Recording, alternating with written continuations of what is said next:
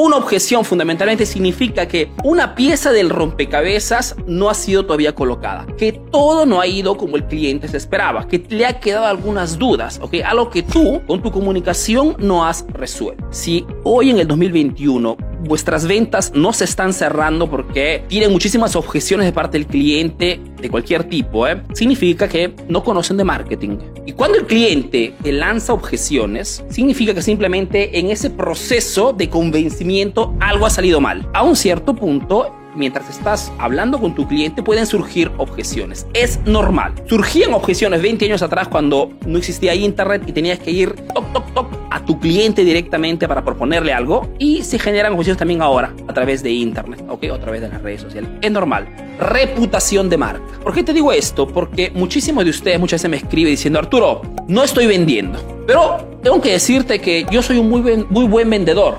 Tengo 20 años de experiencia. El producto es bueno que doy al cliente. Realmente es súper útil, realmente resuelve el problema del cliente, pero no toma en consideración esto, la reputación de marca. Lógicamente, si eres tú que creas tus productos, eres tú que realizas tus, personalmente tus servicios, pero muchísimos emprendedores se encuentran en ese modelo de negocio de revender productos de otras marcas y no hacen una análisis correcta en el mercado de cuál es la percepción de esa marca en la mente de los clientes allá afuera. Y la reputación de la marca es otro gran generador de objeciones.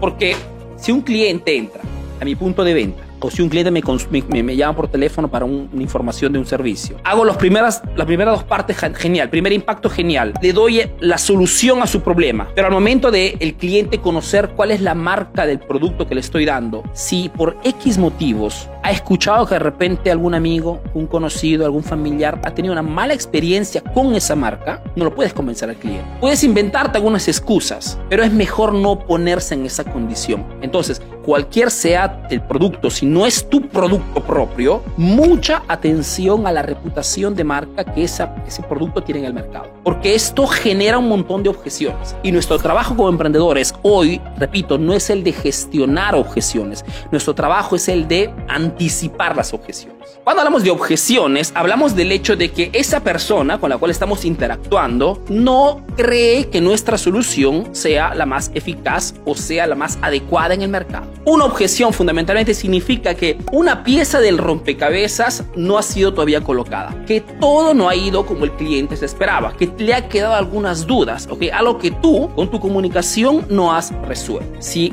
hoy en el 2021 vuestras ventas no se están cerrando porque tienen muchísimas objeciones de parte del cliente de cualquier tipo, ¿eh? significa que no conocen de marketing.